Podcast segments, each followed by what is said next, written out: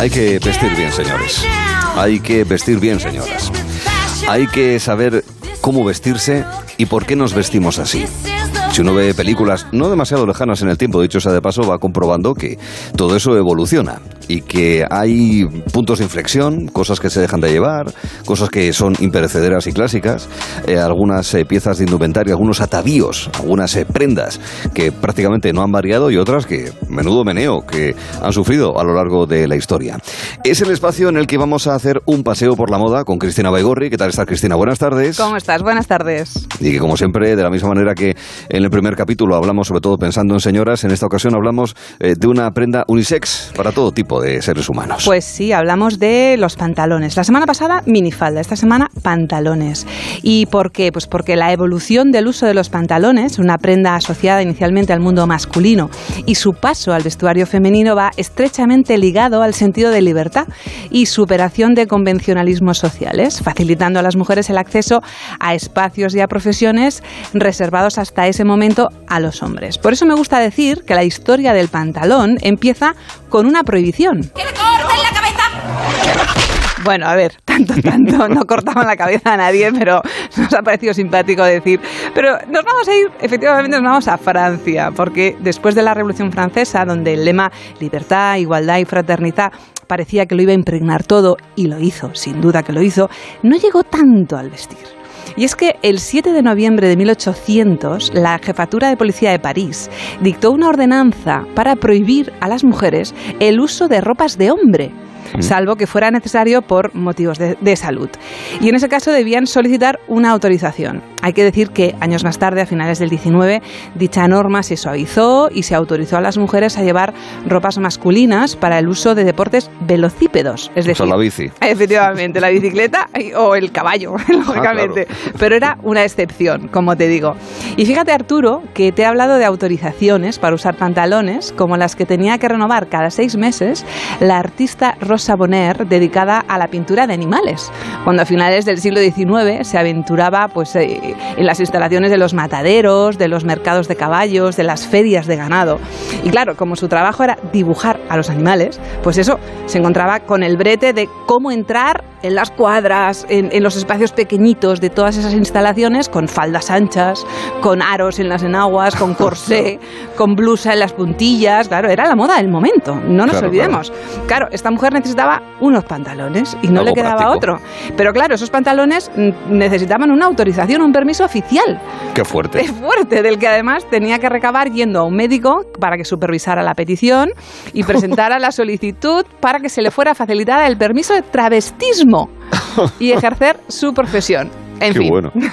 todo un ejemplo de superación de obstáculos y de olvido legal de lo más curioso, ya que esta ley francesa, la de 1800, que prohibía a las mujeres vestir con pantalón, ha estado vigente más de dos siglos. Sí, ¿Qué me sí, dices? Como te digo, Arturo.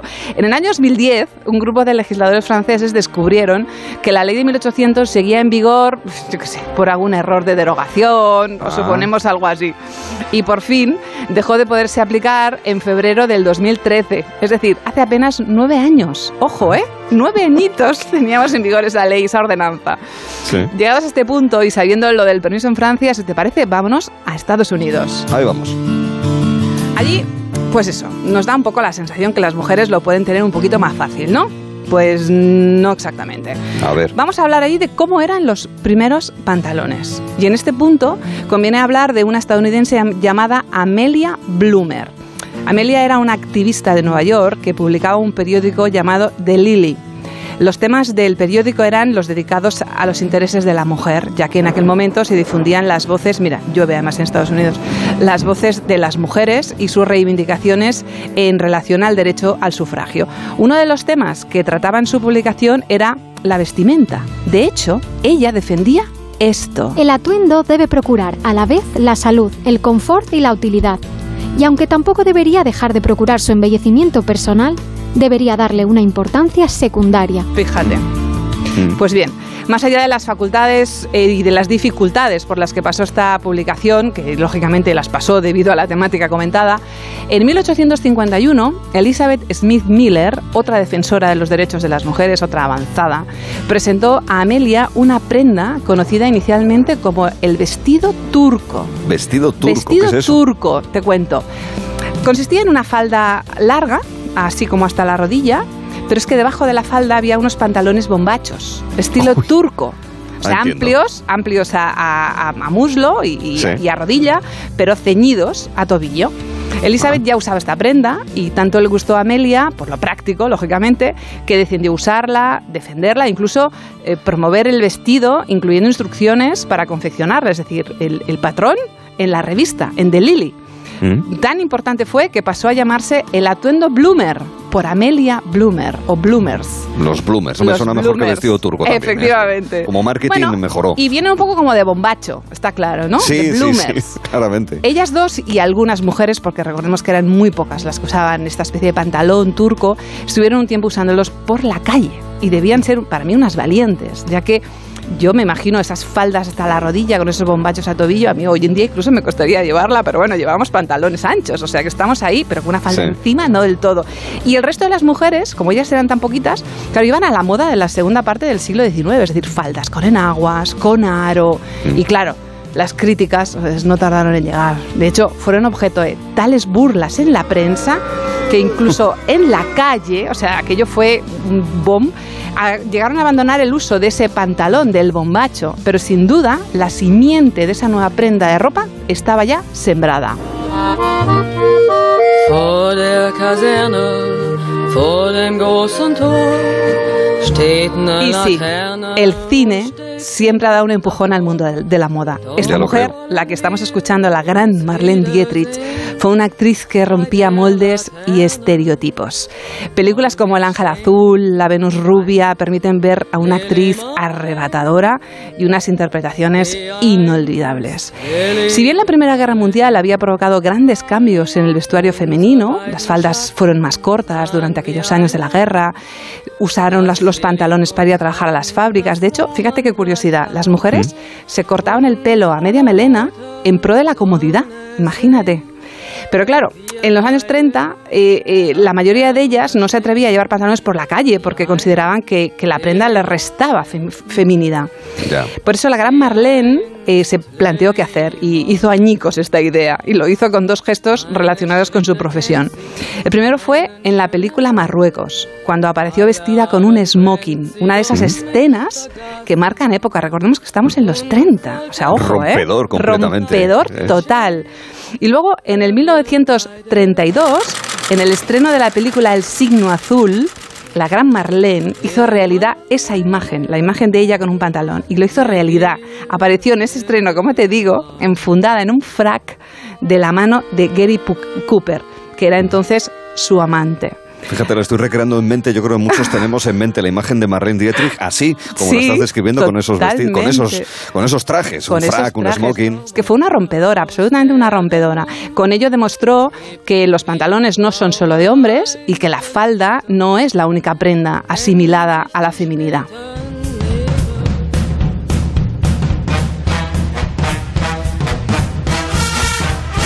Y a Marlene le siguieron otras actrices como Barbara Stanwyck y la polifacética Catherine Hepburn, que popularizó el pantalón hecho por y para mujeres.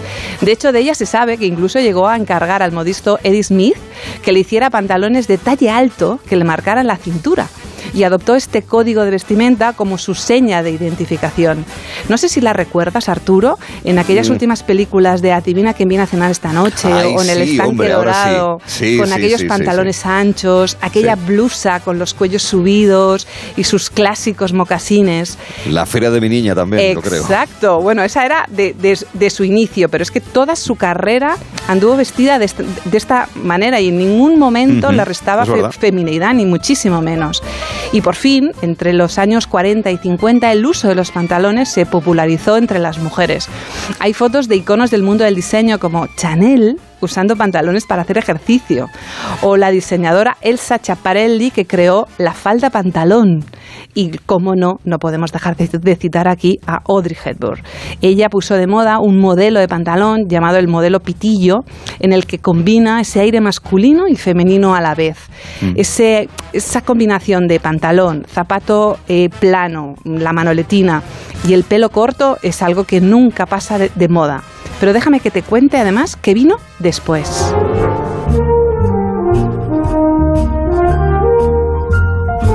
¿Bailas? Ah, maravillosa, maravillosa. Te he puesto esta música tan fantástica porque ya nos estamos acercando a las grandes ciudades. Estamos a, a París, a Nueva York, porque el pantalón fue catapultado a uso mayoritario en 1966, cuando el modisto Yves Saint Laurent presentó un traje, un elegante traje de pantalón llamado Le Smoking. ¿Recuerdas cuando hablábamos de la gran Dietrich llegando a ese, a ese estreno con Gary Cooper vestido Sí, con, sí. vestida con el smoking? Bueno, pues Marlene lo que hizo fue adaptar a su cuerpo eh, un traje de hombre. Pero el modisto francés lo que hizo es versionar directamente para la moda fe- femenina ese modelo. Y lo que quiso es, pues lógicamente, darle elegancia y fortaleza al mundo femenino. Eso también es rompedor, diseñar Exacto. específicamente para el cuerpo femenino. Efectivamente. De hecho, el impacto fue tal que las mujeres adoptaron el traje pantalón como el estilo ideal para el trabajo en la ciudad. Sin duda, él marcó estilo. Y de hecho, suya es una gran frase que dice, las modas van y vienen, pero el estilo permanece. Es una gran frase, ¿no te parece? Sin ninguna duda. Y además es uno de los clásicos del mundo de la moda. Totalmente. Y por eso llegamos a este punto. ¿Qué te parece si hablamos con alguien con mucho estilo? Me refiero a Jaume Vidiella, él es estilista, director de la Escuela de Moda ESDI en Barcelona y especialista en historia de la moda. Bienvenido de nuevo, Jaume. Hola, bienvenidos. Hola, Jauma. Mira, Jaume, a ¿Qué ver, tal? quisiera empezar. Vamos a ver, hay muchos modelos de pantalones. Que si el pantalón con talle alto, que si el bajo, que si la pata de elefante, que si los rectos. Pero me gustaría que nos detuviéramos en el pitillo. A mí tengo que reconocer que es un modelo que me encanta. Y la imagen de Audrey Hepburn, pues me parece arrebatadora. Pero, ¿son los pitillo de entonces los leggings actuales? Bueno, pues en cierta manera podríamos decir que sí, ¿no? Porque hablando de moda y tecnología, una cosa que pasó con este pantalón es que este pantalón en los 50 se hacía con un tejido pues que era más rígido, porque no se había inventado el elastano, ¿no? Que es esta fibra que permite que los tejidos se enganchen al cuerpo, ¿no? Porque nos ah, provoca este efecto de segunda piel.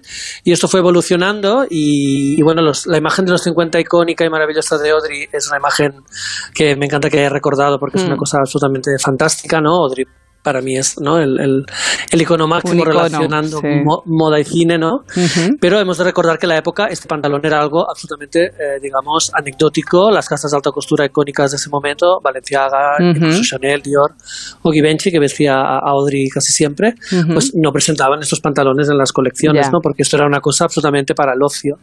Y sí que es cierto que luego cuando se inventa la idea de esta fibra, recuerdo los años 80, por ejemplo, Madonna en un vídeo icónico que se llama Papa Don't Preach, lleva Sí. un estilo muy parecido al de Audrey, Sí, ¿no? sí. En una escena, en un, en un estudio, ella bailando con un pantalón pitillo, pero ya está hiper pegado al cuerpo porque ya esta silueta, ah, digamos, ya, ya, el tejido permite eso. Y también, obviamente, la sociedad y la sexualización de la mujer, ¿no? Recordemos que eh, Ujú. en los años 50 era una época bastante puritana, eh, de grandes contrastes en ese sentido, ¿no? Eh, entonces se permite pues que ese pantalón se vaya pegando hasta que se convierte en esta idea de segunda piel que tenemos actualmente, ¿no? Sigue habiendo mm, tejidos ah, no rígidos, ah, mm, al, al revés, sigue habiendo tejidos, ah, digamos, más rígidos y Sí. de más sastrería masculina con los que eh, se puede hacer un pantalón digamos, más tradicional y sigue eh, ¿no? esta tendencia que ya nunca la hemos abandonado del tejido ultra pegado al cuerpo que, digamos, muestra un cuerpo absolutamente sexy y absolutamente, digamos, ah, voluptuoso. Mm. Eh, en más de una ocasión, cuando he ido a comprar unos pantalones, lo siento, Jauma, Cristina, de reconocerlo, me he sentido completamente apabullado ante la variedad que existe ahora mismo, que si de cintura baja, cintura alta, que Sí, si los bolsillos así, que, que, si, que si los chinos, que si los denim, que si los pitillos, con una, Y- de y- verdad. e incluso con unos códigos, ver, talla 41, ¿verdad? que es lo Exacto. único. Con unos códigos y con unas una terminología, ¿verdad, Jaume? Hay que es hay- saber, ¿eh? Hay que saber, Sí. ¿eh? Ojo. Hay que saber, hay, Hay que, que saber. Bueno, primero, claro, primero porque hay mucha terminología en inglés que que bueno, la hemos ido adaptando, la hemos ido aprendiendo, ¿no? Con el uso. Y luego porque la, la, la moda en realidad ya hace muchas décadas, ¿no? En los 80 sobre todo, ya se desarrolló esta idea de que la moda eran las modas, ¿no? Cuando antes hablaba de esas Sí. imágenes de los 50, de los 30. Todo muy sí lineal, mucho más gente- plural, ¿verdad? Mm. Sí, ahora pues también con esta ya última tendencia del body positive, ¿no? De que tu cuerpo es como es y muéstralo pues como quieras, ¿no? Y da igual Sí. que tengas una talla pequeña o grande. Puedes ir ceñido, puedes ir a, a, digamos más más más suelto, ¿no? Más con unas prendas más más más fluidas, pero la idea es que hay una gran cantidad de, de- de- y eso me parece que está muy bien. Así todo el mundo encuentra algo que le favorece, algo con lo que se siente bien. Hay gente que prioriza lo estético sobre lo cómodo, hay gente que es al revés, hay con pinzas, sin pinzas, elástico, sin elástico. Bueno, me parece genial. Sí. Cuando a principios del siglo XXI eh, se pusieron de nuevo de moda los eh, pantalones campana, que eran propios de los años 70, me hizo pensar que posiblemente un día como hoy, del año 2022, habría gente joven diciendo, mira, los pantalones campana se han puesto de moda las cosas de principios de siglo. Sí. hay, una hay cosas que triunfan y otras que Sí. no tanto, y, y los pantalones campana de vez en cuando resurgen Siempre de alguna están manera. ahí. Sí. sí, sí. Yo quería recuperar una reflexión que hizo Cristina la semana pasada, y es que ella me gustó mucho, que ella decía que se encontraba en el siglo XX, ¿no? Cuando Sí. me busco me encuentro en el siglo Sí. XX, ¿no? Esto me encantó. Pero es que en realidad todos nos Suscribo. encontramos en el siglo XX. Sí, suscribimos, pero ya no los que tenemos más o menos, digamos, nacidos en esas décadas, sino que realmente la moda todas las marcas importantes de ahora, Valenciaga, Chanel, Dior, Valentino, todas tienen un, un- un- todas trabajan con ideas del pasado, todas gestionan ideas del siglo XX renovadas, ¿no? Entonces el siglo XX fue una, una, una- un terremoto de creatividad tan fuerte que aún estamos viviendo de ese, de ese momento, ¿no? Entonces sí, es cierto que el pantalón de los 70, el de campana, es el que más veces desde el año 2000 se ha hecho desde los 70, luego en los 80 obviamente desaparecieron porque nadie quería una moda antigua, pero ya volvieron en los, ah, yo recuerdo, finales de los 90 y ya no han dejado. Cada año hay colecciones inspiradas de los 70, pero es una cosa que además está en, estaba mirando justamente esta tarde, eh, colecciones de este verano otra vez repasando, y hay cosas desde Versace de alta gama hasta el pantalón más baratito en la calle, que tiene esta silueta, ¿no? Ahora el 70 es muy pegado Sí. al cuerpo, luego con una campanita pequeña abajo, Sí. pero se ha reformulado y se reformulará porque es un pantalón favorecedor, sexy, es un pantalón Claro. que aparte sienta bien a mujeres de muchas edades, ¿no? Y, y Sí. bueno, y que se puede llevar con muchos estilos. Y luego también otro de los clásicos clásicos es el tejano. El tejano es una es un tejido que es que bueno, yo, yo creo que nos va a sobrevivir, o sea, hasta ese nivel estamos. Sí, sí, sí, Eh, sí. ¿verdad? Pero si uno queda, quedará este. Exacto, si algo queda, quedará el tejano. Eh, quedará eh, el o sea, de hecho, esta mañana yo mirando, mirando fotografías y tal, eh, he visto una cantidad de fotos y la gran mayoría de las modelos iban con, con ese, con ese look tejano, ¿no? No era si era exactamente tejano entonces, pero tenía esa- ese aspecto. Pero claro, por otro lado también el tejano está en constante evolución, ¿verdad? ¿Es así? Siempre. ¿Eh? Sí, sí. Yo, yo recuerdo, a- a- antes que has nombrado a Yves Logan, que obviamente no hay nada más arriba en el mundo de la moda que Yves Logan y Cristóbal Valenciaga. Y luego hay otras personas, obviamente, muchas más. Coco Chanel es una de ellas. Sí. Pero a, una vez le preguntaba a Loran qué prenda le hubiera gustado inventar que lo hubiese inventado, porque eh, lo inventó o lo reinventó casi todo. Y él dijo justamente esto: los pantalones El- vaqueros, los ah, jeans. sí, ¿no? jean. Sí, sí. Entonces, eh, bueno, ya recordando también imágenes de, por ejemplo, otro icono de estilo muy, muy de este estilo más, más, más, más, más casual que es la cantante y actriz anglo-francesa Jane Birkin. Mm. Ella en, la- en los 70 ya demostró que con los jeans se podía hacer de todo, cortarlos, bordarlos, pintarlos, no, no, o sea, es una, es una, es, es un canvas, ¿no? Es un tejido Sí. con el que se puede hacer de todo y luego lo que sí que ha permitido la tecnología es hacer tratamientos de delavado, ¿m? por ejemplo, que antes necesitaba mucha agua y ahora se hacen con láser, Ujú. esto lo inventó una empresa valenciana, de hecho, y, y luego ah, pues también permite el jean que ya es como una segunda piel también porque ahora lleva elástico y se pega al cuerpo, ¿no? Y bueno, veremos en un tiempo, ¿no? Y está- ya estamos hablando de jeans que están hechos con higlos que están que son que proceden de la sostenibilidad, del reciclaje, ¿no? Hay, hay- hay mil maneras de interpretar. Es que es una cosa que está en el armario de todos y es completamente transversal. Así que mientras genere esta demanda, pues habrá una oferta que lo que la va Sí. que la va a satisfacer. Y ya por último, Cristina nos ha narrado eh, esa progresiva utilización por parte de las mujeres, eh, desmontando convenciones y demás y buscando nuevas costumbres para que las mujeres se pudiesen utilizar de manera normalizada el pantalón. Y en el caso de la falda, salvo casos puntuales de artistas, de cantantes, recuerdo hace ya muchos años Miguel Bosé, pero más recientemente seguro que otros muchos artistas, o elementos tradicionales desde los eh, escoceses con sus kilt o los soldados griegos tradicionales, los que guardan, por ejemplo, el Palacio de la República en Atenas. No recuerdo muchos hombres con falda yo no voy a ser uno de ellos, ya voy avisando, pero eh, la falda y el hombre, ¿tú cómo lo ves? ¿Como tendencia o como realidad, como posibilidad al menos, Jaume? La falda y el hombre, bueno, es que este es un debate un poco largo. Eh, la falda y el hombre. Bueno, sí que eh, una de las tendencias más importantes del siglo XXI a nivel de moda ha sido justamente la feminización, ¿no? Del, del armario masculino, ¿no? Mm, es verdad. Pero de Sí. todo el armario masculino, del convencional y del otro, Sí. ¿no? Desde, sí, ha habido hombres con falda, ¿no? Recordábamos, pues recordabas tú, ¿no? Pues a Miguel Bosé, ¿no? Estuvo antes de Bowie, luego aquí en España tuvimos ese momento también lo comía, ¿no? Con, con, Mm. con Lourdes Iribar, que hizo un vestuario para ellos fabuloso, y, y Tino Casal y todo esto que se quedó en una Es verdad, anécdota, Tino pero Casal. muy Tino visual, Casal, sí. pero poco, poco en la calle, ¿no?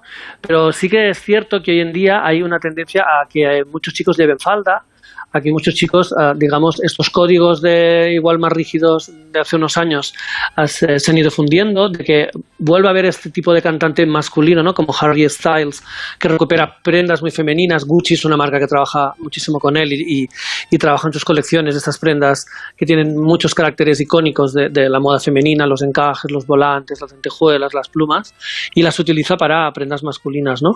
Y, y luego, ah, bueno, también hay ahora, ah, ah, ¿no? Pues el debate muy en la sociedad Ujú. de qué son, de qué ser hombre, qué ser mujer, Sí. y todas las personas que no se definen, ¿no? Con estas categorías binarias, ¿no? Los no binarios. Yo, por ejemplo, tengo muchos alumnos que llevan falda y llevan ah, esmalte de uñas y llevan collares de perlas y llevan es así. Cuando les pregunto, ¿tú eres un chico? Ah, ah, claro, no se definen, ¿no? Claro. Dentro de estas categorías, digamos, que para ellos son pues de otra época. Entonces, Sí, sí. bueno, pues van buscando en el armario cosas que les atraen y igual que mezclan cosas deportivas con cosas lujosas, cosas de día con cosas de noche, mezclan ah, cosas de hombre con cosas de mujer. Y entonces la falda pues es una prenda que les parece incluso más cómoda que los pantalones en muchos casos. Y para ellos, más nueva. Y recordemos que la gente joven, ah, la sociedad y la moda siempre buscan la novedad, ¿no? Y siempre buscan ser diferentes. Ujú. Estoy hablando de la prehistoria cuando era un problema que un hombre llevase, por ejemplo, una prenda de color rosa. Estamos Sí. hablando de una cosa Sí, ya... sí. Pero bueno, Sí, oye, sí, Era, tampoco... era, sí, sí, era, un, era un común, una mezcla entre problema y, y incluso Sí. acto de vergüenza, ¿no? O sea, había ahí Sí, una mezcla de cosas. Sí, Sí. sí, sí, sí.